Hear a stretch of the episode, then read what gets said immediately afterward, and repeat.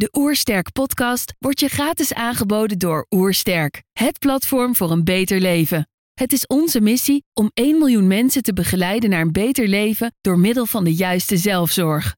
Wil je weten hoe jij kunt werken aan een beter leven? Ga dan naar www.oersterk.nu slash gezondheidscheck voor onze gratis gezondheidscheck. En krijg direct jouw uitslag met persoonlijk advies. Mijn naam is Ines van Rosenstiel en je luistert naar de Oersterk podcast. Je hebt een druk bestaan en je wordt vaak geleefd. Je lijf en geest zoeken rust omdat je alles maar geeft. Goed nieuws, dit is jouw moment. Versterk je gezondheid en geluk met de lach. De rode loper ligt weer uit richting een stralende dag. Je voelt je oersterk met Richard de Lee. We zijn hier in Heemskerk voor een podcast met Ines van Rosenstiel. Ines is kinderarts en arts integrative medicine. Ze is medeoprichter van de stichting Medical Checks for Children en ontving in tweeduizend eenentwintig een koninklijke onderscheiding. Ik ben benieuwd naar haar tips voor een beter leven. Trouwens, geniet je van onze podcast? Abonneer je dan en laat een reactie of review achter. Zo help je ons om het gezondheidsvirus te verspreiden. Let's start! De Oersterk podcast. Een ontdekkingstocht naar een beter leven. Ines, welkom. Dankjewel. Op de website van het Rijnstaten lees ik over jou deze tekst. Ik wil graag een bijdrage leveren aan innovatieve projecten in de gezondheidszorg. Waar positieve gezondheid, leefstijl, eigen regie, samen beslissen en integrale zorg de kernelementen zijn. Ik heb veel energie, passie, werkplezier en hou erg van verbindingen leggen en uitbouwen. En heb je dit verlangen en deze energie altijd al gehad? Ja, ik moet zeggen dat uh, in mijn werkzame leven, um, begonnen op de, uh, zeg maar als kinderarts, dan op de intensive care. Um, ja, die energie is er en ik ben ook iemand die uh, als ik ergens tegenaan loop en denk van goh, dat kan beter of ik mis iets. Dan ook niet zozeer te kijken, ja, wie gaat het doen? Maar dan denk ik, zo, kan ik dat misschien zelf uh, uh, oppakken en uh, daar een bijdrage aan leveren. Dus dat loopt echt wel in mijn werkzame leven als een soort rode draad wel er doorheen. Ja.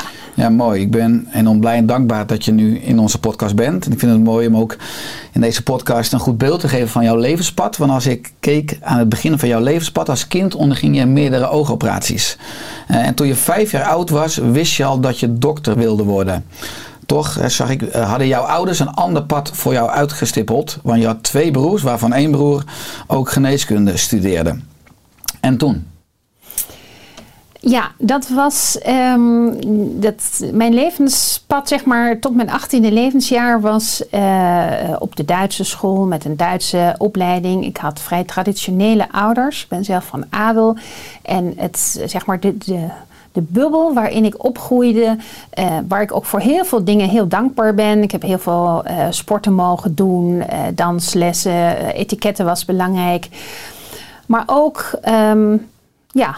presteren, um, in het Duits zeg je der Schein nach außen, dus het moest allemaal wel uh, volgens be, ja, etiketten, bepaalde concepten die mijn ouders heel sterk hadden. En uh, ik heb twee broers en ik was het meisje en um, nou, uh, wij hebben ooit een landgoed gehad en dan was de, eigenlijk de gedachte van nou weet je, studeren dat is... Uh, Niet zo, hoeft niet per se voor jou, want jij gaat waarschijnlijk gewoon trouwen en het liefst dan nog met, uh, met een graaf, dus uh, in de, in de hiërarchie. Uh, en en uh, was een ander, mijn anders hadden een, ouders hadden een ander pad voor me weggelegd dan dat ik zelf voelde. En uh, toen ik rond de zestien, zeventien was, nou ja, dat is natuurlijk ook de puberteit. Uh, en dacht ik van ja, wie ben ik eigenlijk zelf? En ik wil, ik wil uit die bubbel en ik wil mijn eigen pad vinden.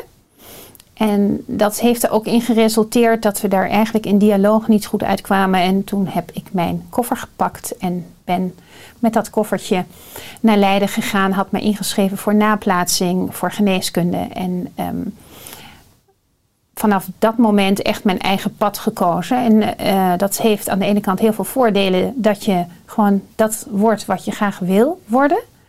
Maar dat gaat tegelijkertijd ook gepaard met een heleboel pijn van uh, afscheid van uh, de familie. Um, dus daar, dat heeft tot dertig jaar zeker geleid waarin minimaal contact uh, dan wel ook jaren geheel geen contact uh, was.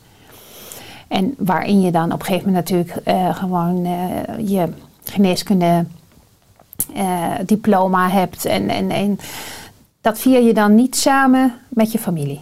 Nee. Snap ik, dus dat was de prijs van het volgen van de weg van je hart. Ja, klopt. Ja. klopt. Ja, en als kind zijn had je meerdere oogoperaties. Nou, zullen ja. er misschien heel veel kinderen zijn die dan denken van... oh, ik wil nooit meer eh, in een ziekenhuis komen.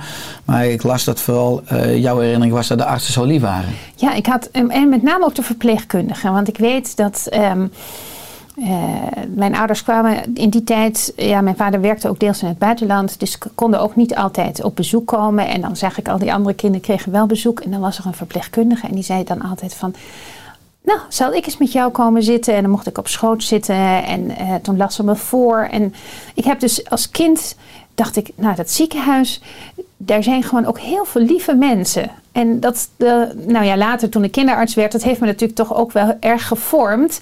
Dat de, de bejegening en gewoon het, het, ja, de gevoelens, die ervaringen die je doet, dat die heel bepalend zijn. Um, dus voor mij heeft dat heel erg goed uitgepakt. Heeft het ook invloed gehad voor de keuze later om voor de specialisatie kindergeneeskunde te gaan? En uiteindelijk wellicht. Intensive care kindergeneeskunde? Ja, die intensive care was meer dat ik ook dacht van... Um, past ook wat meer bij mij als uh, persoon. Want ik ben ja, toch redelijk resultaatgericht. Dus uh, ik dacht van ja, waar kan je nou in een korte tijd de golden hour van, uh, van, de, van de ernstige ontsteking, sepsis. Waar kan je nou werkelijk in een hele korte tijd het verschil maken? Dat vond ik op de neonatologie intensive care. Uh, daar begon ik als anios en later dus dan in de...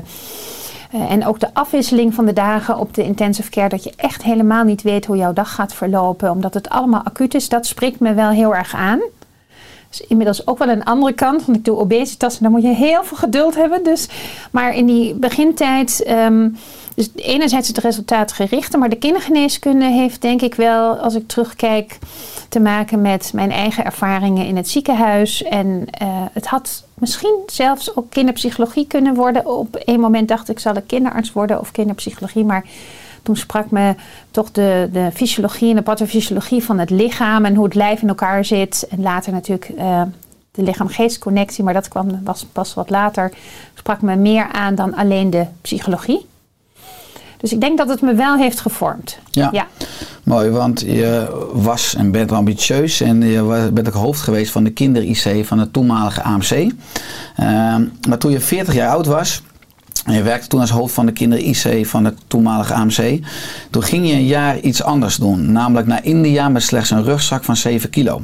He, dat nam je je voor toen je dertig jaar oud was en toen je veertig was zei je dus, dit ga ik doen. Het doel was minimalistisch leven en een aantal maanden in een klooster. He, wat heeft deze ervaring jou gebracht? Ja, het is mooi dat je... Je hebt je heel erg uh, goed verdiept, Richard. Um, ja, met dertig had ik zoiets... Uh, Ja, na de studie, er was weinig geld. Uh, wat ik zei, het was mijn eigen weg. Dus ik was ook werkstudent. En dan heb je één ding voor ogen. Je wil arts worden en daarvoor uh, werk je daarnaast. Uh, heb je niet zoveel vakantie.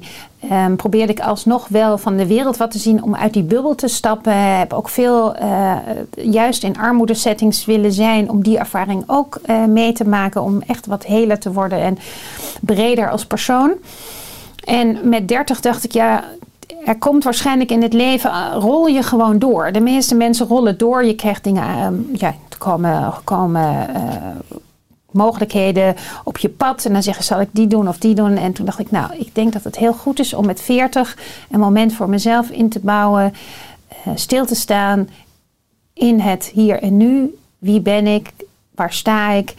En daar was ook nog iets anders, omdat natuurlijk... Um, dat uit de familie stappen ook heeft gemaakt dat het best een eenzame weg was, ging ik naar het klooster omdat ik dacht, um, ik ben christelijk opgevoed. Ik zou niet met iets willen blijven zitten als een soort, niet verwijt, maar ook niet met negatieve gevoelens. Ik wilde eigenlijk een soort vergeving, een soort um, lichter, ja, een lighter load, ook voor mezelf. Reiniging. Ja. En, dat, en ik had wat boeken gelezen over de boeddhistische levensfilosofie. Dus niet zozeer religieus, maar meer het hier en nu, acceptatie. Um, en ik dacht, ja, volgens mij moet ik dat gaan doen. En dat was een hele, hele het was, was een prachtig jaar. Ik uh, ben zelf van huis uit, voel ik me minimalist. Ik ben nu getrouwd en mijn, uh, mijn ega die heeft gewoon een representatieve baan. Dus daarin, uh, als het dan gaat over kleding en andere dingen, merk ik ook dat afhankelijk van wat je voor baan doet. Maar ik ben zelf iemand die het liefst zo min mogelijk spullen heeft. En um, dat is zo'n jaar met een rugzakje van zeven kilo. Is een lighter load. Zowel uh, ja, eigenlijk de, de outer en inner journey, zoals ik hem zo even mag samenvatten. Um, ik ben met die rugzak heel erg veel op heel veel plekken geweest. Um, weinig mee te sjouwen, letterlijk. En mijn innerlijke reis was ook van gooi die dingen eruit die, die je niet meer nodig hebt. Um, ik wilde gewoon een soort innerlijke rust vinden en in harmonie met mezelf en met de omgeving. En dat is ook echt een doel geweest en dat is ook echt gelukt. Door, ik was iets van zeven of negen maanden, dan zou ik even moeten terugkijken, in dat klooster in uh, Kopan Monastery en in Kathmandu. En daar heb ik ook heel, uh, naast zeg maar de boeddhistische levensfilosofie, heb ik ook heel goed leren mediteren. En kon ik ook in die maanden heel goed alleen zijn, had je geen mobiele telefoon, had je, was je echt teruggeworpen op jezelf, ook in stilte-retraites. En ben daarna naar Zuid-Amerika gegaan, eh, omdat dat een ander stuk droom was nog, om eh, met een paard door Peru, Bolivia en eh, Chili te trekken. Ook met een tentje, eh, alleen, een stukje fotografie. Was, was echt prachtig in de natuur. En in die tijd ook nog naar India geweest. En daar zat ik in een, uh, naast de ashram bezoeken en andere dingen. En yoga aan de ganges. Um, zat er in mijn hoofd iets van integration, integrative. En ben ik in een um, heel aftans uh, klein computerhokje. Waar je dan uh, voor een, uh, ik weet niet meer hoeveel, drie euro een uur mocht zitten.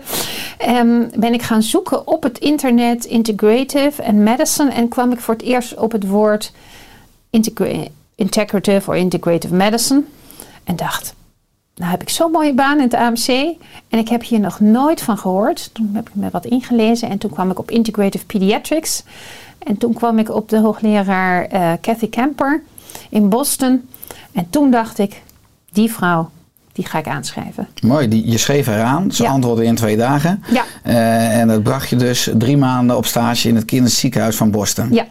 Hoe was dat?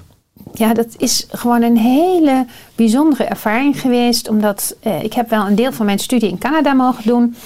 Uh, maar nu was ik dan in Amerika. En in, in het Boston Children's Hospital viel me ook direct op dat alle, uh, zeg maar... Uh, nou, de wegwijzering in het ziekenhuis was in twee talen, was in het Spaans en in het Engels.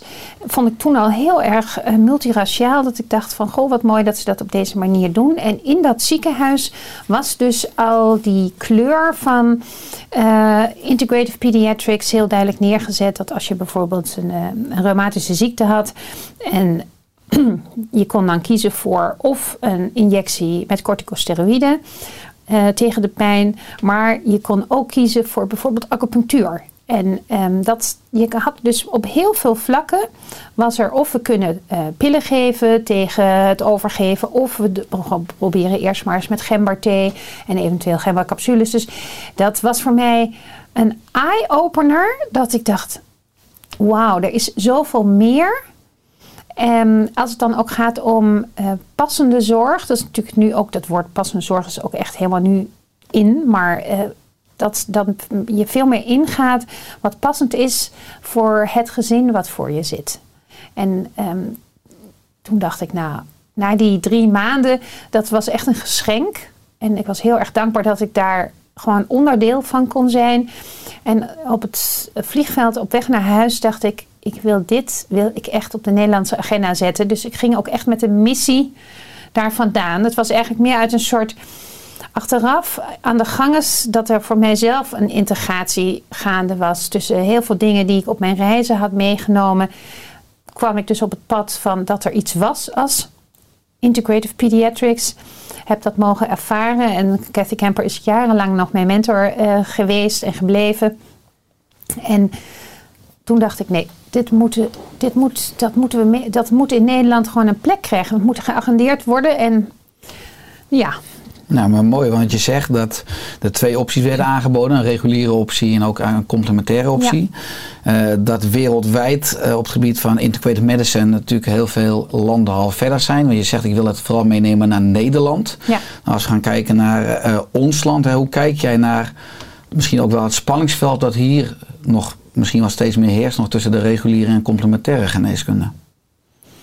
Toen ik dus met die missie terugkwam van, nou, er zit iets meer in mijn rugzakje. Dat ga ik uh, gewoon in mijn dagelijkse werk als uh, klinische dokter inzetten.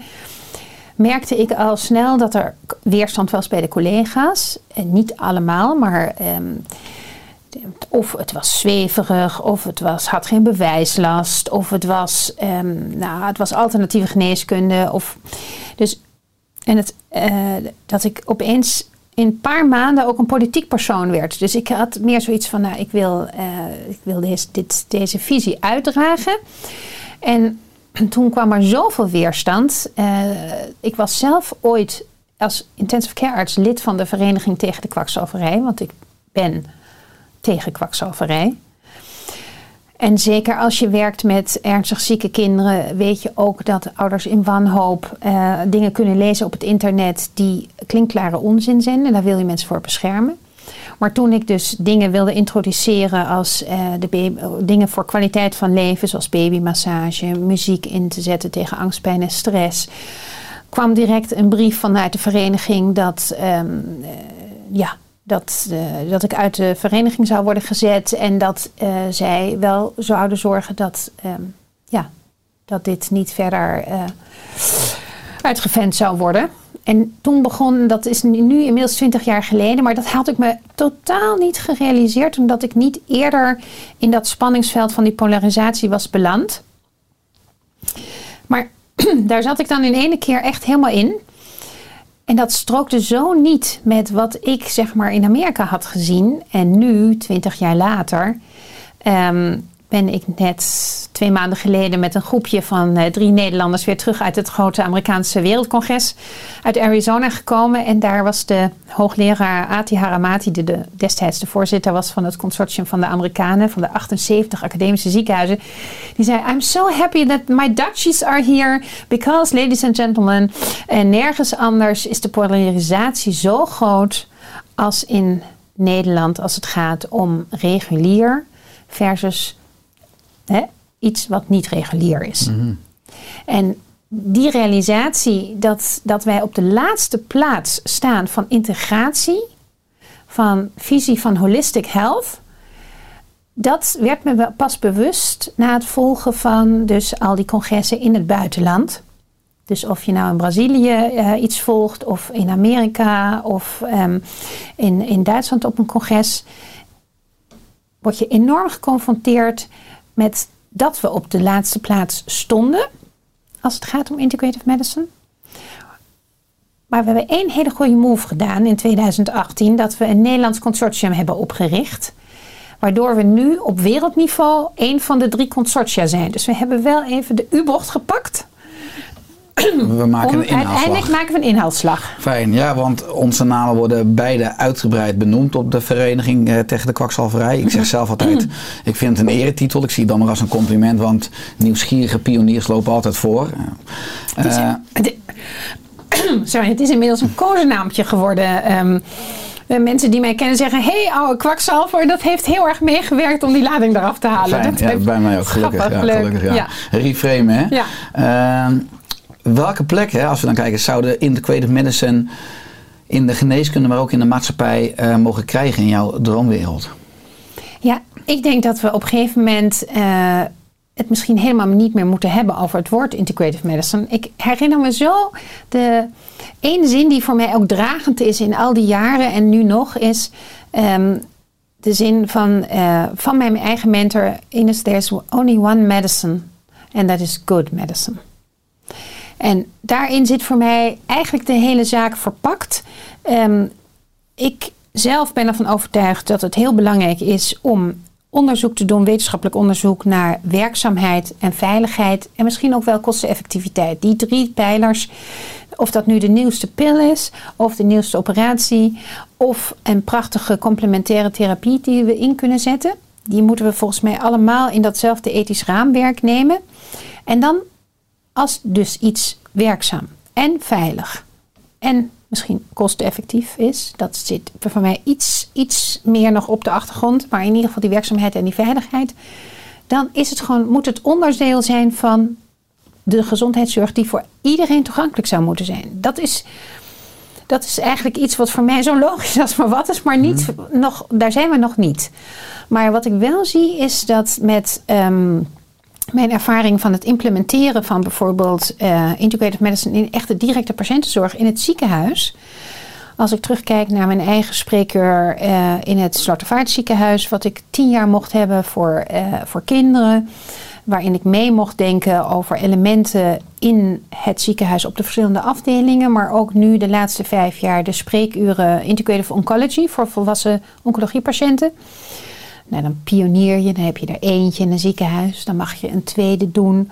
Dan komen er uh, elke dinsdagmiddag komen er uh, artsen en verpleegkundig specialisten op het krukje naast me zitten in de spreekkamer. En gaan dan zeggen, oh, maar mogen we een keer meekomen uh, met onze patiënt? Of gewoon daar zijn.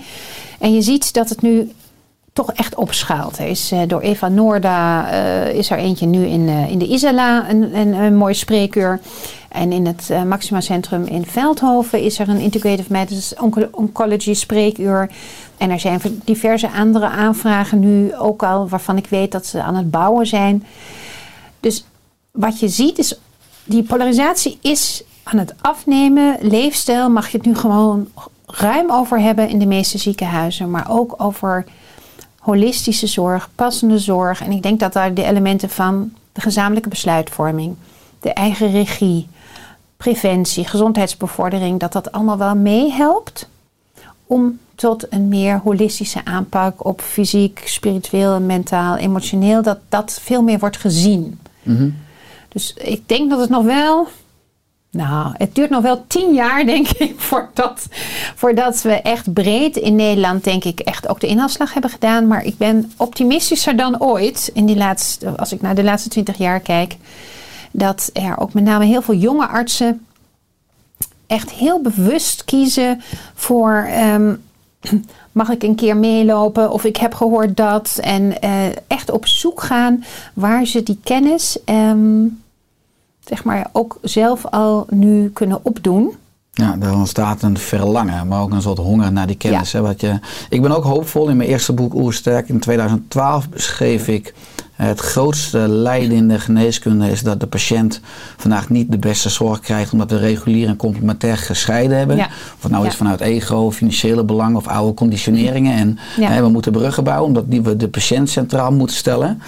Hè, als we die doortrekken, wat zou jij doen of doorvoeren als minister van integrale geneeskunde? Ja, ik denk dat uh, een van de... Kijk, er zijn natuurlijk meer obstakels waarom dingen... Ik zeg altijd, als het makkelijk was, dan was het er al. Dus uh, er zijn uh, op diverse vlakken... Um, moeten we gaan investeren en moeten we dingen transformeren en echt veranderen. Het begint in mijn ogen, in eerste instantie zou ik ervoor zorgen dat er gewoon veel meer um, geïnvesteerd wordt in opleidingen. Dat in eigenlijk in, in, in alle opleidingen, of dat nu op verpleegkundig vlak, paramedisch, um, opleidingsbreed, wat met ziekte en gezondheid te maken heeft, dat die, die, die integrale kennis gewoon aangeboden wordt. En um, want ik merk dat er wel een verlangen is, maar er zijn nog, behalve natuurlijk de mensen die jou al jaren volgen, die hebben al die kennis voor een heel groot deel aan boord. Maar ik merk in de ziekenhuizen is er echt nog een, een, een, een kennistekort.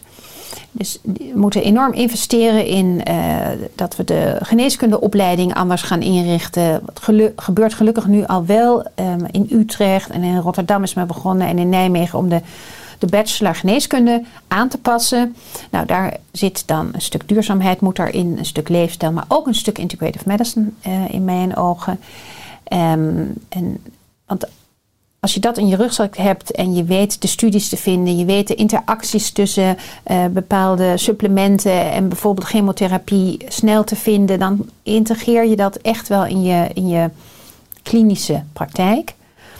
En daarnaast uh, denk ik dat we ook um, meer implementatieonderzoek moeten doen. Ook, uh, je hebt het ook nodig om straks die grote, het grote uh, stuk wat nu moet, is ook de bekostiging. Het zijn natuurlijk nu allemaal nog gescheiden silo's. Um, daar is de leefstijlgeneeskunde natuurlijk ook heel hard mee bezig om daarin ook bruggen te bouwen. En, uh, te ontschotten. Ja. Ontschotten. Ja, want ik hoorde je ook zeggen dat we vooral ook in consulten veel meer tijd zouden mogen of moeten nemen als artsen. Omdat dat uiteindelijk voor veel minder geld zorgt in de behandelingen. Zeker, zeker. Kijk, je kan niet... Um, je kan een consult... Uh, Als medisch specialist heb je voor een eerste nieuwe patiënt, ik weet ook niet of dat voor de chirurg zo geldt, maar binnen de, mijn eigen vak als kinderarts heb je een half uur.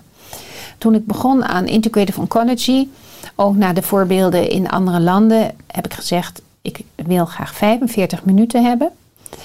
En als je dat in die vijfenveertig minuten goed doet, dan kunnen dat soms eenmalige consulten zijn, nu dat het nog niet ingebouwd is in alles.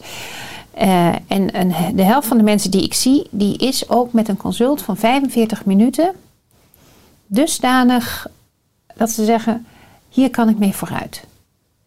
En dan kan je over een maand of zes nog een keer een telefonisch consult inlassen. Maar dat is voor heel veel mensen, kunnen ze kunnen met goede begeleiding, die ook, of netwerkvorming, kunnen ze vooruit.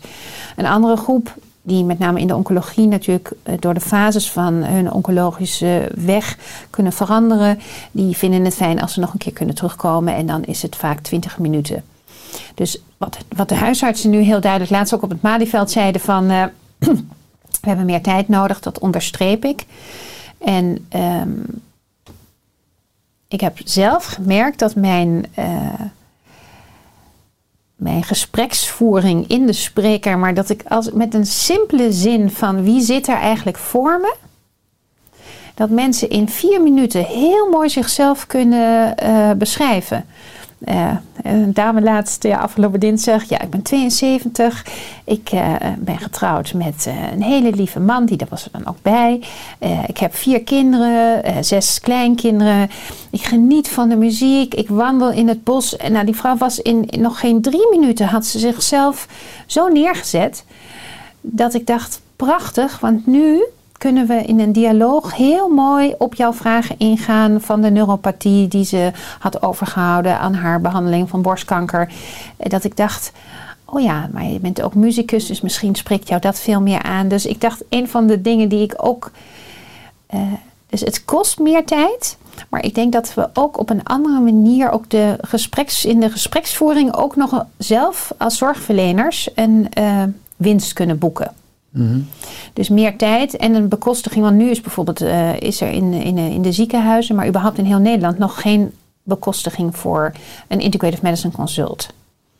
Dus de ziekenhuizen die het tot nu toe hebben omarmd, het spreekuur, die doen dat uit de grote pot, zeg maar.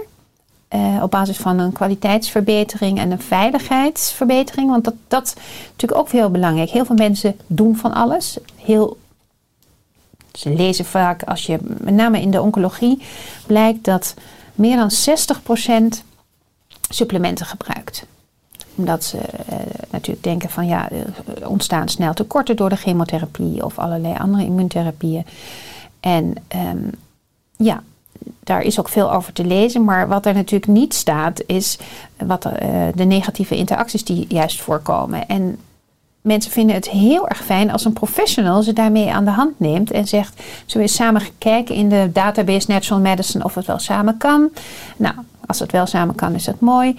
Dan adviseer je ze eventueel nog over de dosis. En als het niet samen kan, dan laat je het daar niet bij. Maar dan ga je samen op zoek van, oké, okay, je hebt daar last van. Wat uit die mooie pool die er is, zou voor jou een veilige, mooie aanvulling zijn. En dat zien ook wel bestuurders.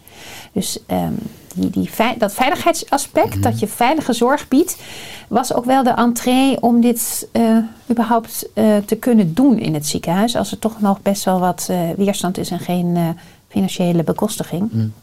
Ja, dus dat opent de deur al vanuit. Ja, precies. Dus, dus, mensen die ook met een andere officiëlere bril kijken. Dus ja, denken, nou, daar klopt. Staan we zeker voor open. Ja, om als, hè, dus het, het is ook een veiligere zorg. Omdat je ook... Uh, natuurlijk is daar ook van belang dat je mensen de ruimte geeft. Als je zegt, we doen gezamenlijke besluitvorming. En je nodigt de patiënt uit om te vertellen, wat doe je nog meer? Dan is het zo belangrijk om daar zelf geen oordeel over te hebben. Je hoort natuurlijk soms ook dingen dat je denkt... vier liter groene thee per dag. Eh, nou, daar kan je van alles van denken. Maar het, het is dat non-verbale. Mm-hmm. Wat gewoon ook heel um, belangrijk is. Uh, patiënten pakken dat feilloos op. En vertellen dus dan niks meer. En dat gebeurt dus nog heel vaak uh, bij medisch specialismen. Dat ze, aan de ene kant zijn ze afhankelijk van uh, zeg maar de oncoloog. En aan de andere kant willen ze het wel over hun aanvullende behandelingen hebben. Maar... voelen daar niet altijd de ruimte. En dat is ook aangetoond dat dat in, in, in, in twee derde van de gevallen dus niet zo is. En daar zou al de eerste winst moeten zijn. Luisteren zonder oordeel. Teruggeven van ik snap heel goed dat je op zoek gaat van wat je, wat je zelf kan doen. En dat, eh, of dat nu op voedingsgebied is of beweging, ontspanning, slaap. En dan samen met hun gaat kijken wat hun daarin... Eh, Ja, wat zij zelf zouden kunnen doen of willen doen. Mensen hebben daar echt al wel heel vaak goed over nagedacht. Ja, mooi. Maar vanuit dus de specialist, oké, laten we zeggen, goed luisteren, de verbinding maken. Ja. Maar ook enerzijds inhoudelijk kennis hebben van voeding, leefstijl en supplementen bij kanker. En in dat Zeker. proces, hè? Ja. Nou, je bent natuurlijk uh, vanuit de basis... Uh, voor de kindergeneeskunde gegaan. Ja. Je bent in het Slotervaart ziekenhuis ook hoofdkindergeneeskunde geweest... met een specialisatie obesitas. Ja. He, worden kinderen in Nederland, misschien wel in de wereld, steeds dikker? Dat is een trend geweest die in ieder geval tot verleden jaar... Eh, op alle leeftijdscategorieën binnen de kindergeneeskunde... zeg maar als je, de, je, hebt de, de, als je even de, de peuter-kleutergroep neemt... en dan eh, de schoolgaande kinderen en de, de tienergroep... Dan zag je op een gegeven moment in de laatste tien jaar dat het gewoon een stijgende lijn was door de hele, door, ja, breed door de hele bank heen. En dat je nu ziet dat er uh, op bepaalde uh, leeftijdsgroepen wel een soort stabilisatie bereikt wordt. Omdat er dus op het consultatiebureau, in de jeugdgezondheidszorg, uh, is de focus en de, de alertheid... op dit thema wel veel sterker geworden. En dat zie je ook wel terug in, in een deels de afvlakking. Bij de tieners, dat is natuurlijk ook een groep die... Um, nou ja, die vaak met de hoodie zo voor je zit... Zich en slecht, uh, laat sturen. Zich ja. slecht laat sturen. Ja, daarin, um, daarin zie je toch wel dat, dat daar ook nog wel uh, een toename is. Uh, maar ik moet zeggen, in vergelijking met toen ik in Slotervaart uh, het eerste uh, expertisecentrum kinderobesitas kon oprichten, dat er uh, wel een, een, een groter bewustzijn is ontstaan. En dat natuurlijk de herhaling van de boodschap door alle geledigden heen wel heel belangrijk is. Dat je echt hetzelfde taal spreekt. En... Uh, Dus kinderobesitas is, is, is uh, iets wat echt een aandachtsveld is... Wat, wat heel vroeg moet beginnen of zou moeten beginnen. En de eerste duizend dagen, nou, dat is ook een concept... wat in ieder geval veel meer leeft nu dan, uh, dan, dan zeg maar tien jaar geleden. Ja, ik denk ook ja. niet alleen maar in de geneeskunde... maar ook eigenlijk alle domeinen in de maatschappij... die ja, eigenlijk verantwoordelijk zeker. zijn voor hè, de vitaliteit en de gezondheid van het kind... en ook het ja. gewicht. En de hele omgeving. Het is natuurlijk niet voor niks dat er ook... Eh, eerst werd echt de verantwoordelijkheid heel erg bij de persoon gelegd.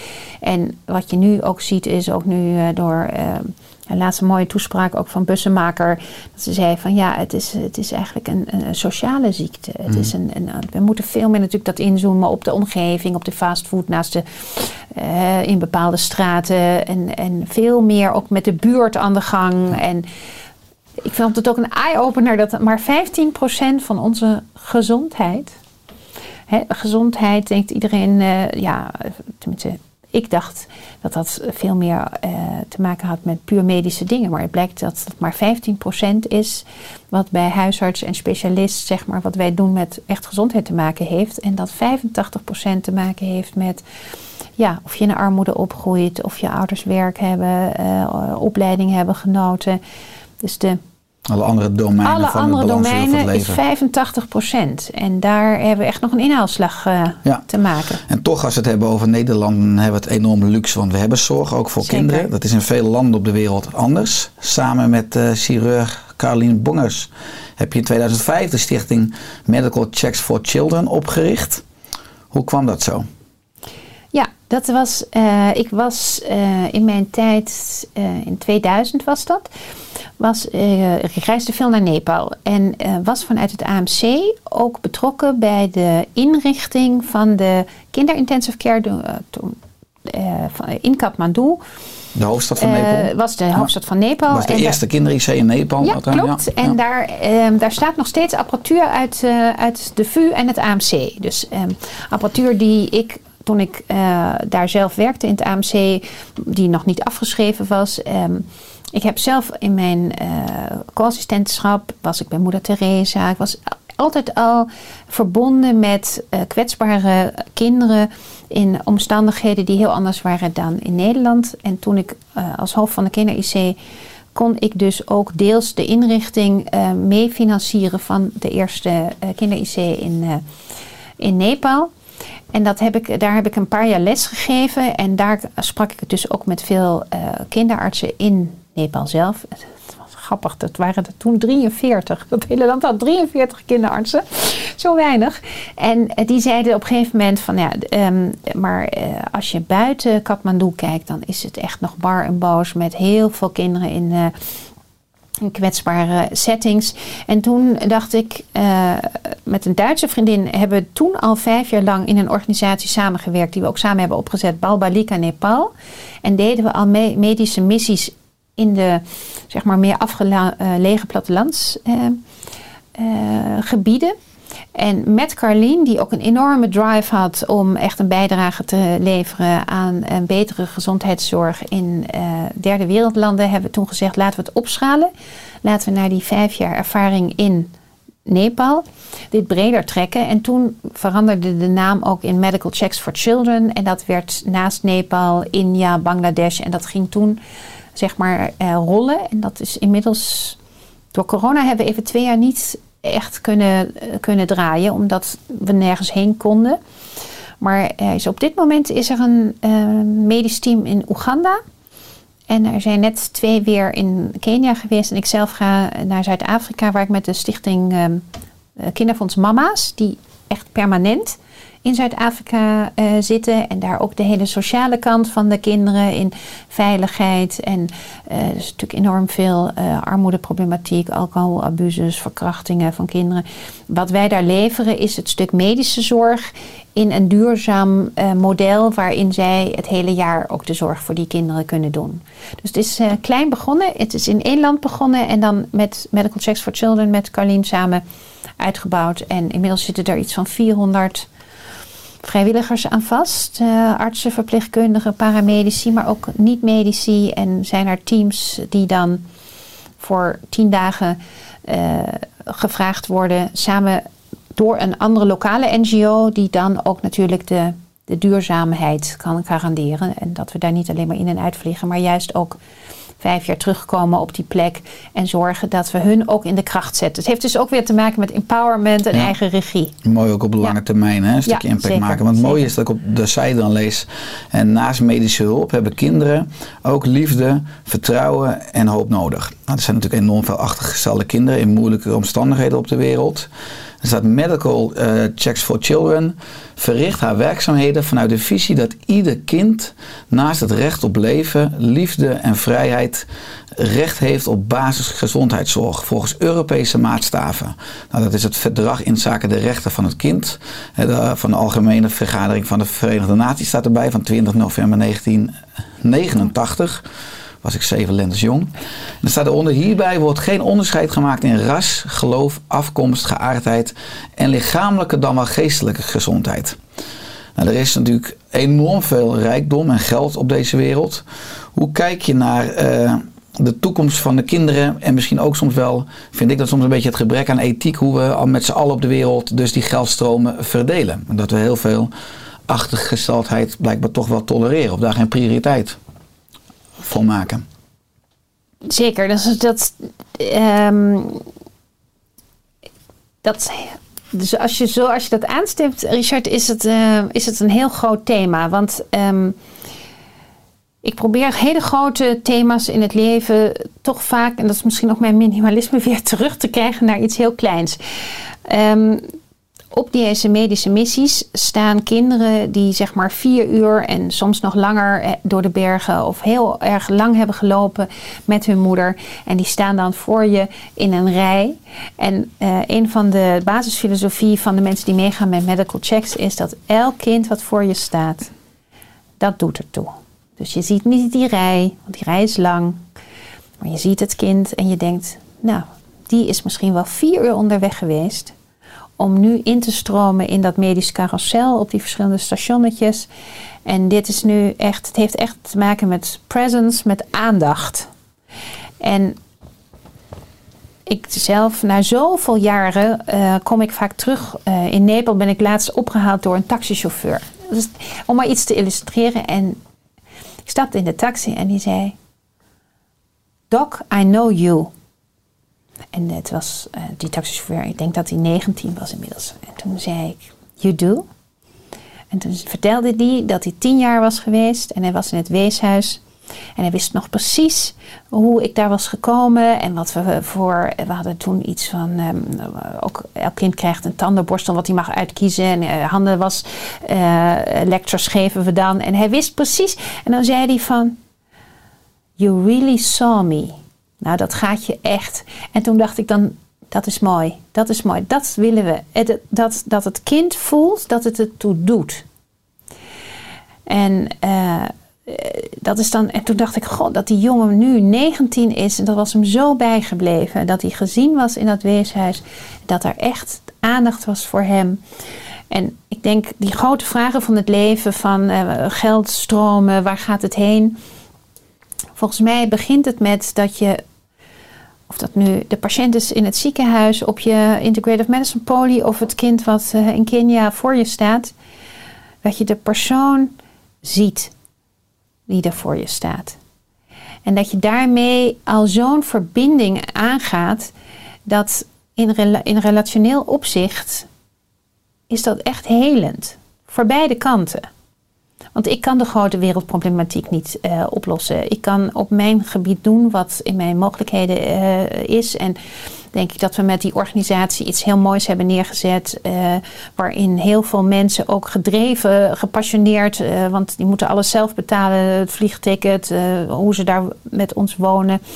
Hè, de, de organisatie betaalt de medicatie en het transport in het land. Maar voor de rest moet iedereen echt ook zelf veel meebrengen om daarin mee te doen. En dus heb je ook de goede mensen aan boord en de goede energie. Dus de, uh, als het gaat om verdeling en de kloof tussen arm en rijk, ja, daar ben ik veel minder uh, positief uh, de laatste jaren over gaan denken. Als ik zie ook de statistiek dat de rijkeren steeds rijker worden en de armeren steeds armer. Maar als ik dan weer terughaal naar wat kan ik doen en wat kan ik in ieder geval samen met anderen doen, mm-hmm. dan maak ik het klein. Maar dan, daar wil ik dan ook echt dat uh, kunnen leveren. Um, wat begint met iemand echt te zien. En die iemand in zijn kracht te zetten. En uh, ook de lokale mensen gewoon uh, ja, het self-empowering gevoel te geven. En dan ben je soms versteld. Ook na een paar jaar waar zij zelf mee zijn gekomen. Dus uh, het is ook niet zozeer hulp. Hè, het helpen. Nee, het is echt het empoweren. Van, uh, dat kan jij. Je kan deel kennis delen. Maar ik heb zelf ook zelf heel erg veel geleerd van al die verschillende uh, mooie mensen die ik uh, in landen heb gezien waarvan ik enorm veel respect heb en heel veel heb kunnen leren. Dus ik denk dat het echt met bewustzijn te maken heeft van hoe neem je elkaar waar. En um, niet in, in, in, in je eigen conditionering blijft hangen, zeg maar. Ja, mooi. Ja. Ik vind het enorm inspirerend hoe je dan op je eigen vierkante meter vooral impact maakt. Hè, um, verbinding maakt en andere mensen daarmee in hun kracht zet. Maar ook echt mensen ziet. Uh, die taxichauffeur was niet de enige nee. die uh, jouw werk waardeerde. Je ontving in tweeduizend eenentwintig een koninklijke onderscheiding. Hoe was dat voor jou? Een volledige verrassing. En dat was ook wel heel erg grappig. Omdat... Um, Mijn ega had dus, uh, die kent ook een heleboel mensen in de integrative medicine wereld. En die heeft, was daar de aanstichter van. Maar die heeft dat dus negen maanden volslagen uh, buiten mij uh, gehouden. Dus ik was op het congres, um, het eerste, uh, dat was op acht oktober, het eerste Integrative Medicine Congres Nederland. Wat natuurlijk ook super spannend was, wat het consortium had georganiseerd. En waarin uh, tweehonderd mensen aanwezig waren. En het mooie was, het was voor mij een volslagen verrassing. Maar het was ook zo goed getimed, uh, omdat het ook tegelijkertijd een soort lifting up was van al die zorgprofessionals die bij elkaar waren gekomen um, op dat eerste congres Integrative Medicine. En ook later hoorde ik zeggen, oh maar kijk, dit, het is dus allang uit, dat, uit die niche die daar ergens maar rechtsachter een beetje gedoogd wordt. Maar uh, zie je dat het wel degelijk iets is wat ook gezien wordt, wat gewaardeerd wordt. En ja, voor mijzelf was dat een... een um, Een hele mooie erkenning uh, van uh, ja, met name het stug door blijven gaan in zeg maar uh, de laatste twintig jaar. Dus zowel op het vlak van uh, integrative medicine als ook zeg maar de inzet uh, uh, met, met de organisatie. Het was in die zin ook heel mooi om te zien dat... Ik heb nu inmiddels de brieven een beetje mogen lezen die uh, mensen hebben geschreven voor de aanvraag. En ook uh, vond ik het heel mooi dat die steun die er internationaal was van het kleine Nederland, wat uh, toch wel een hele ja, toch wel struggle heeft gehad om uh, in, met, met deze visie uh, breder uh, het podium te pakken. Dat uh, landen zoals het consortium in Brazilië of de Amerikanen uh, daarin ook echt zelf bruggenbouwers waren. En dat, je, dat, dat draag ik ook altijd uit. Je hoeft het niet alleen te doen. Zoek ook gelijkgestemden om je heen. En dat geeft jouzelf ook echt wel, als jij even denkt van... oei, weer even gevallen, opstaan, mm-hmm. um, het handje. Dus het was een prachtige dag. En het was uh, volslagen verrassing. Maar ook echt dat ik denk, uh, wat mooi dat het... Te, mij heeft het heel veel gegeven op die dag. Maar ook iedereen die daar op dat congres was. Het was uh, dus dat collectieve erkenning. Het was het collectief en het was echt zo'n lifting up moment. Mooi. Ja, maar je kreeg de onderscheiding van uh, burgemeester uh, Ahmed Marcouch. Ja. He, die had ook mooie woorden. Hij zei, uh, ik bewonder haar omdat zij mensen helpt die getekend worden door pijn. Met de drijfveer van een roeping en inzet van al haar kennis. Ze stuurt deze mensen niet van functionele therapie naar complementaire therapie. En hopelijk ook weer terug. Maar zie de mens als optelsom en zet dus alle methoden in die bewezen hebben te helpen. Patiënten zijn voor haar mensen die de regie kunnen nemen voor een gezonde levenswijze. Ik hoop dat zij voor iedereen een voorbeeld is binnen en buiten de medische wereld. Er kan ieder mens veel meer impact maken dan hij of zij soms denkt? Ja. En ik denk zelf als het gaat over uh, uh, voldoening... dus In, de, in dit tijdsbestek um, hoor je natuurlijk heel vaak dat uh, burn-out, ook bij jonge, uh, of nou geneeskundestudenten, maar ook heel veel zorgprofessionals. Nou, er zijn heel duidelijk uh, oorzaken aan te wijzen die ook echt moeten veranderen. Uh, in, in, in, in de workload en in de registratie. Uh, er is heel veel nog te verbeteren. Ik zelf... Ik ben een harde werker, net als jij, Richard. En um, dat loopt ook echt soms... Uh, hè? Het is niet alleen, ja, werken en privé is voor mij soms een jaar eruit... en dan weer uh, zoveel jaar achter elkaar hard werken. Dus dat hoeft niet uh, elke dag in die balans te zijn. Natuurlijk moet je voor jezelf kijken... wat houd je daarin zelf in een uh, goede energie. Maar het allerbelangrijkste wat ik toch denk ik zelf heb gemerkt... is uh, hoe, hoe je iets doet. Dat... dat ook heel veel voldoening. Dat geeft zoveel voldoening. Mensen zeggen vaak van ja, en die weerstand. En dan heb je weer een negatieve. En dan komt er weer een brief van iemand. Of je leest uh, ergens uh, een kritiek. Uh, dat je met welzijn bezig bent. Uh, en dat is toch geen geneeskunde. Of, of dat soort uh, dingen. En dan denk ik ja. Ik krijg zoveel positieve reacties terug van de patiënten. En daar ben ik voor het vak gaan doen. Um, en dat, dat die kritiek vaak hier is. En dat ik heel goed kijk van wat gebeurt er eigenlijk hier. En um, dat is zoveel groter en uh, geeft zoveel voldoening. Um, dus ook dit hele... Het, het, het kijken naar eigen regie, naar empowerment, naar leefstijl, naar, naar uh, aanvullende, uh, werkzame en veilige complementaire methoden, hebben mijzelf ook echt veranderd. En, en ben ik een veel blijere dokter van geworden, omdat ik zelf voel dat je veel meer passende adviezen kan geven van waar de behoefte ligt. En dat je, natuurlijk zijn die protocollen belangrijk. En die moet je ook kennen. En je moet ook weten van wat de nieuwste wetenschappelijke doorbraken zijn. Maar dan wel breed. En dan niet in een silo. Niet alleen maar op medicatie. Niet alleen maar op operatie. Maar juist in het hele, in het hele brede deel van voeding, beweging, ontspanning en slaap. Eh, het eventuele aanvullingen. En als je dat in je rugzakje hebt, dan... Ja, ik kan eigenlijk helemaal niet meer anders denken. Mm-hmm. En ja, maar even een mooie bij wel als onderstroom dat je je hart moet durven ja. te volgen. He, als ik kijk naar jouw levensweg, wat je benoemde, dat je al vrij jong je koffertje pakte en ja. uit je familiesysteem pakte en je eigen hart volgde. Ik hoorde je zeggen, laat je niet zo leiden door de verwachtingen van anderen. Doe waarvan je voelt dat het goed voor je is. En dan kwam je met een quote op van een ouder uit Groenland die op jou een mooie impact heeft gemaakt. He, de quote, de langste reis die we ons leven afleggen is de reis van je hoofd naar je hart. Ja. Draait het in essentie dus ook om een balans te vinden tussen ja, wetenschappelijk en intuïtief leven? Zeker. En ik moest dat zelf ook ervaren. Ik, uh, ik, ik wilde heel graag arts worden. En dan dacht ik, ja, die, die en je weet uh, in die peer groups van, ja, die, moet je nou promoveren, ja of nee? En dat is echt dat voorgebaande pad. Ik weet nog dat ik um, besloot uh, de kinderintensive care te verlaten.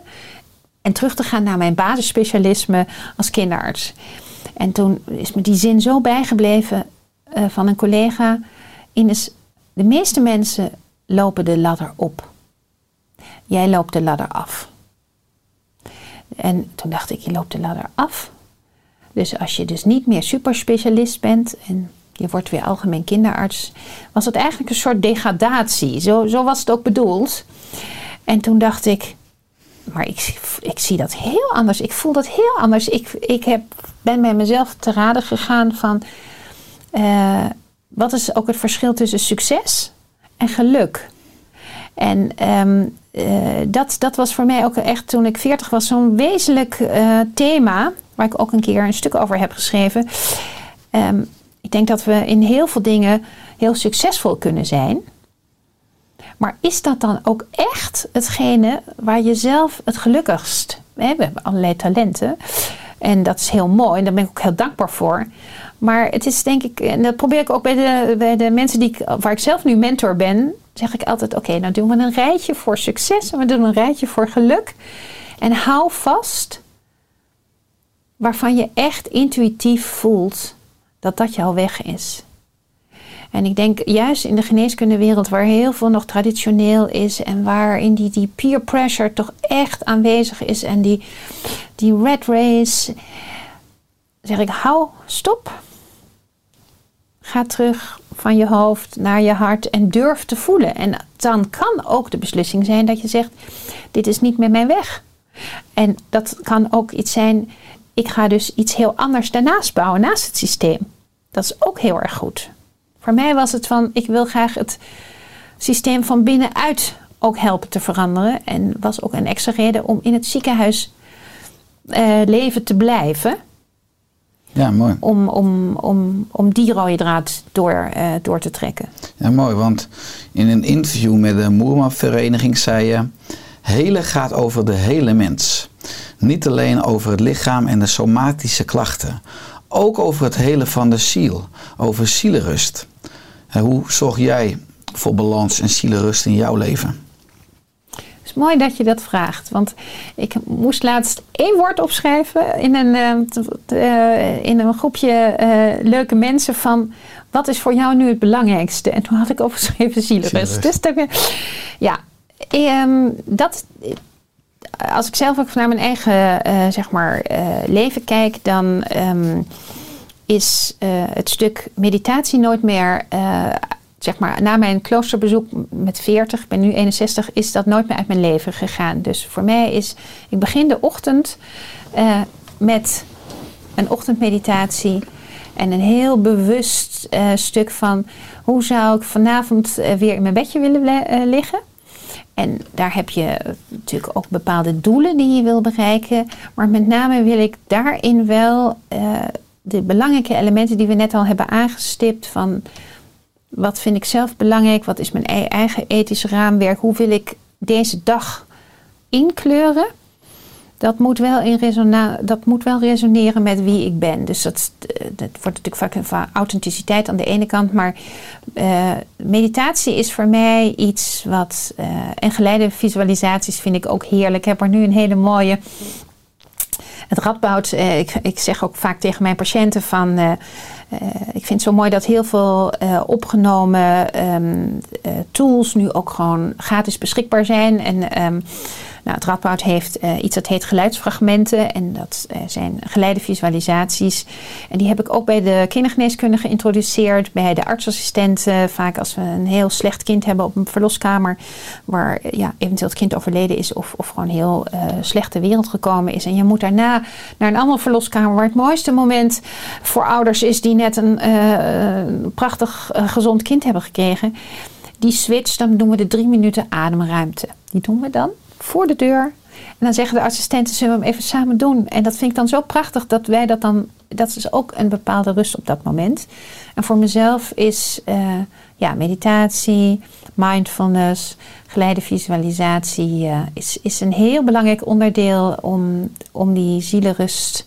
Uh, te vinden en je niet uh, gek te laten maken door uh, wat men graag mm-hmm. van jou wil. Ja, die maar... innerlijke verbinding te houden. Lukt ook niet elke dag hoor, maar het blijft een uh, ongoing project. Le- le- levenslang proces, ja. Ja, want je mediteert iedere ochtend en iedere avond. Hè? Ja. Da- daarvan uh, zeg je dus ook een, een, een soort mentale afstemming, ook een stukje loslaten. Want waarom ik het specifiek bij jou benoem, hè, het woord zielerust, wat je net ook zo mooi noemt, want... Je hebt ook veel kinderen behandeld die uiteindelijk zijn overleden. En dat hoort natuurlijk bij de oncologie, ook ja. uh, in de kindergeneeskunde. Uh, ik beluisterde als vo- voorbereiding ook op deze podcast, uh, de podcast uh, Humanizing Healthcare. Met ja. Mia Wessels, hè, die uh, je ook fantastische vragen stelde. En daar gaf je ook aan dat er vaak ook kinderen geweest zijn die intuïtief al aanvoelden dat ze die dag zouden overlijden. Hè. Onder andere dat jongetje noem je die naar McDonald's wilde met ja. de familie. Hij wilde iedereen zien eten en... Op een gegeven moment pakte hij zijn ouders vast en nou, zag je dat hij uh, afscheid uh, nam van het leven. En ik was daarna aan het luisteren en ik merkte tranen en ik, ik ben vader dan van twee zoons. Uh, en toen dacht ik, ja, hoe kijk je vanuit dat perspectief enerzijds naar de dood, maar ook wat je bedoelt dat je het allemaal maar moet verteren, ook maar van je af moet kunnen zetten als je weer naar huis toe gaat, als je weer deelneemt aan het leven. Want dat, dat lijkt me zo enorm indrukwekkend aan dit vakgebied. Dat is mooi dat je dat zegt. Ja, eh, voor mijzelf is zeg maar het, het, het doodgaan is echt een onderdeel van het leven. En natuurlijk ook van mijn werkleven geweest. In de, op de kinder-I C ging elke week een kindje dood. En nu zit ik in de volwassen oncologie, waar de helft van de patiënten die ik zie, die zijn palliatief. En soms ook in de meer terminale fase. En... Um, nee, zoals die Amerikanen dat vaak mooi... Het zijn van die quotes, maar... If you, if you can't cure it, you can st- still heal it. En uh, dat healing, dat heeft te maken met de woordkeuze... die je doet in de begeleiding van ouders. Uh, als, als je zelf ziet dat een, uh, op de kinder-I C bijvoorbeeld... Uh, als een kind ging overlijden... voelde je dat echt wel aan. En dan kon je ouders ook meenemen in het stuk... Uh, in het afscheid, heel bewust...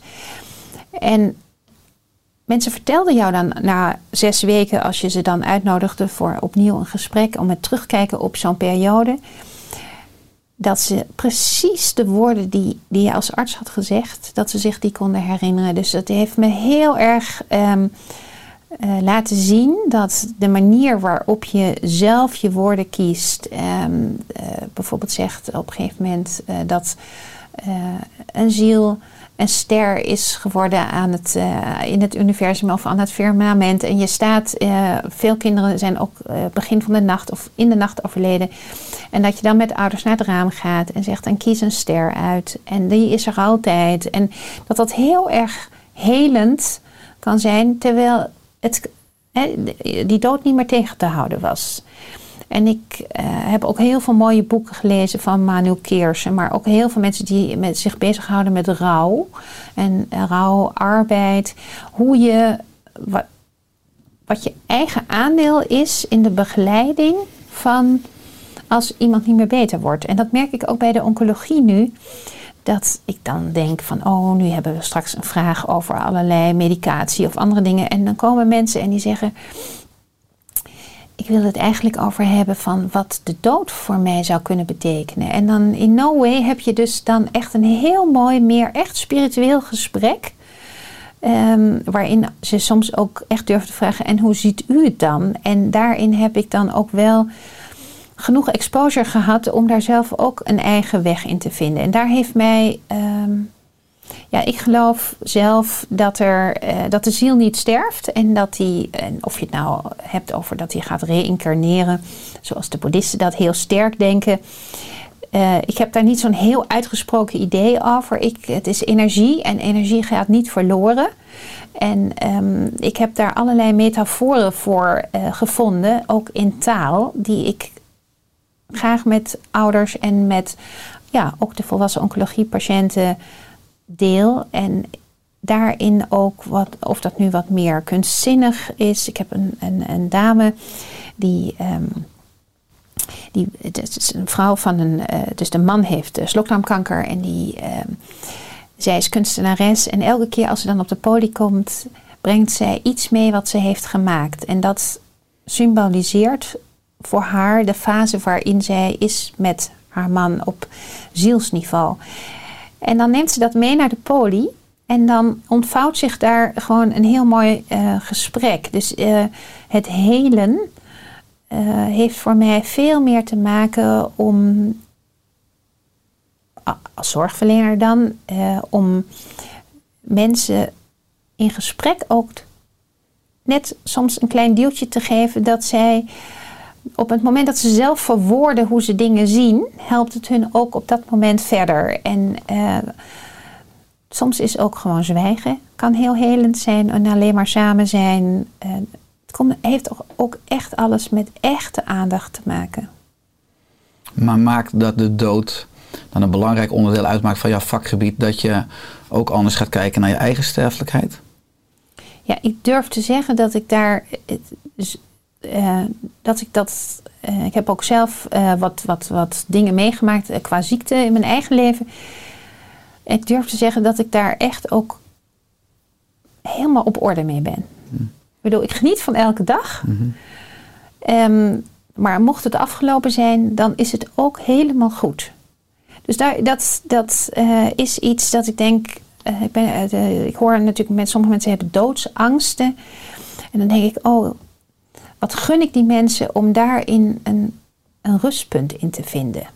En dat ze daar niet alleen mee hoeven zijn. Ik heb dat, durf, dat heb ik echt niet.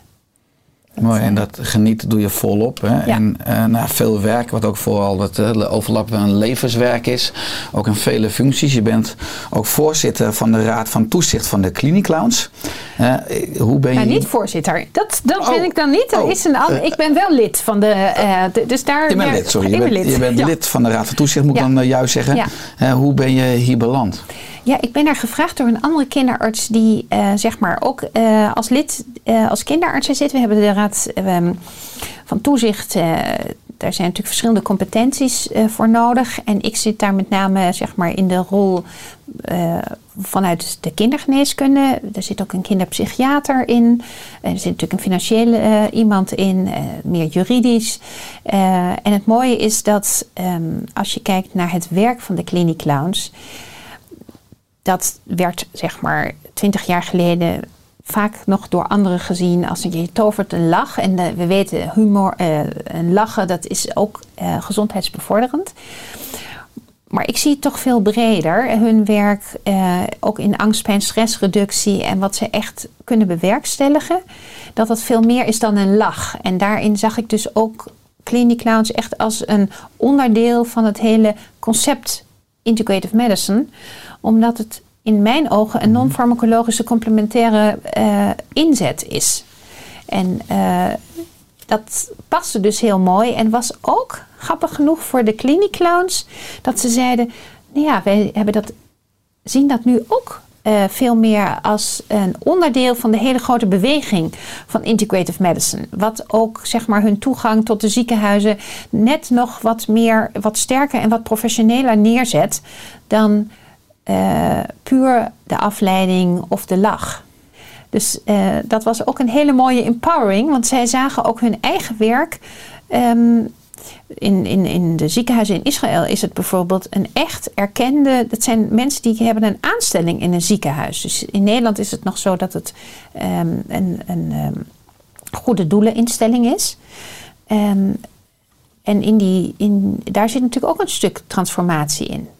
Als je het ziet als een non-farmacologische inzet bij angst, pijn en stress, dan uh, wordt het ook een, een nog gelijkwaardigere positie met de andere zorgverleners in een ziekenhuis. Ja, mooi. Ja. mooi. Ook een uh, Cliniclown als medicijn. Ja, ja. absoluut. Uh, ook weer alles, alles energie, ook wat je doet. Klopt. Met betrekking tot de ontspanning en de berusting en de humor. En, ja, en, en ook bij, je ziet dat ook bij kinderen met een ernstige chronische uh, stamceltransplantatie of chronische nierziekte, dialyse. Dat zij weten, feilloos, dat dat stukje kind wakker te maken wat gezond is. Mm. Wat Ondanks altijd, de chronische... Hè? Wat altijd sluimert. Precies. Ja, wat, je, wat weer ja, wakker wat, kan worden. Wat dan even weer uh, het licht mag zien. Mooi. Ja. Uh, aan het einde van de podcast nog een stukje dan over jouw leven. Want je zei van, ik doe wat mij plezier geeft. Hè? Ook al moet ik 's avonds tot tien uur werken. Maar we hebben denk ik af en toe uh, best veel van die dagen dat we tot tien uur werken. En het leuke was dat ik bij jou las en ook hoorde uh, dat je dus geen pannen in huis hebt. En dat je al zevenendertig jaar, dat moet ik even in deze podcast terugkomen aan het einde Ines, dat begrijp je. En dat je al zevenendertig jaar iedere avond uit eten gaat of iets afhaalt. Ja. Uh, heb je de ambitie om misschien in de toekomst nog een ster in de keuken te worden? Nou, ik zou je zeggen, mijn ambitie is ooit een eigen tuintje te hebben waar ik gewoon zelf uh, met de moestuin aan de gang ga. En juist omdat ik um, uh, in mijn leven is het zo geweest dat ik uh, op die verschillende projecten die ik doe, Uh, ook veel mensen spreek. Dus als ik uh, voor, mijn, voor Medical Checks, ja, zijn veel mensen bij betrokken. Als je die, en, um, wat, ik heb toen op een gegeven moment gemerkt van ja, iedereen moet eten. Uh, het is gezellig, er is een soort informele uitwisseling. En waarom doe ik mijn afspraken niet gewoon uh, in een restaurant waarin we uh, niet een hele avond, het hoeft ook uh, niet uh, drie, uh, drie gangen te zijn, maar gewoon dat combineert. Dus, en dat is een leefstijl geworden. En ook mijn ega. Um, wij, uh, ze heeft ook een hele mooie volle baan. En als we dan afspreken, dan mag iedereen eens zeggen van Uh, heb je zin in Thais of iets anders. En, het is en, nooit de McDonald's. Het is nooit de McDonald's. En het is ook, Uh, ken je, als je zegt restaurant, je ziet ook in het restaurantwezen dat je kan kiezen voor uh, hè, wat meer groenten, um, gelukkig tegenwoordig. Slut. En het betekent ook, um, ja, dus dat dat klopt. En, uh, maar op een dag, denk ik, dat ik het heel erg leuk zou vinden om een eigen moestuintje te hebben. Maar dat zal, uh, dat, zal dat zie ik, uh, als er iets uh, minder nog van die projecten zijn. Snap ik. Ja. Is er aan het einde van de podcast, Ines, nog iets dat je graag wilt toevoegen of aanvullen? Nee, ik denk dat we een heleboel uh, aspecten en uh, zeker de meest relevante uh, onderdelen uh, hebben benoemd. En uh, ik vind het gewoon heel mooi om ook jouw energie uh, te merken, Richard. Want jij bent voor mij ook echt een uh, absolute pionier um, op, op dit gebied van transformational medicine. En uh, dus uh, dank je wel daarvoor. Met liefde. Mijn eindvraag is altijd, waar kunnen mensen meer vinden over jou? Over, ja, je hebt natuurlijk geen aparte website, of maar, maar waar kunnen mensen nog meer verdieping vinden, mochten ze dat willen? Over ook de onderwerpen die je hebt aangestipt? Ja, ik denk dat, dat uh, er zijn op zich uh, best wat interviews uh, terug te vinden uh, op het internet. Uh, op mijn naam. Uh, en nou, eventueel uh, de podcasts en... Uh, Ja, ik heb in mijn achterhoofd dat ik ooit ook nog eens een keer iets uh, misschien van een boek ga schrijven. Maar um, als mensen echt geïnteresseerd zijn in meer uh, het meehelpen implementeren van deze visie, dan um, mogen ze me gewoon mailen op uh, i van rosenstiel apenstaartje rijnstaten punt n l en dan komen we vanzelf uh, in contact. Mooi, nou, dat kan best nog wel eens druk worden. Ja. Ines, dankjewel voor je komst in de Oersterk podcast. Uit je nachtdienst, hè, om er ja. ook even te benoemen. Uh, hartstikke fijn. Ik ben dankbaar dat je op de stoel wou plaatsnemen. En uh, dat we samen ook maar mogen werken aan een ja, betere wereld. Aan een aan betere geneeskunde. Niet alleen maar voor ons, maar ook juist voor onze kinderen. Absoluut. Ik heb genoten. Dank je wel. Wederzijds, dank je wel. Dank je.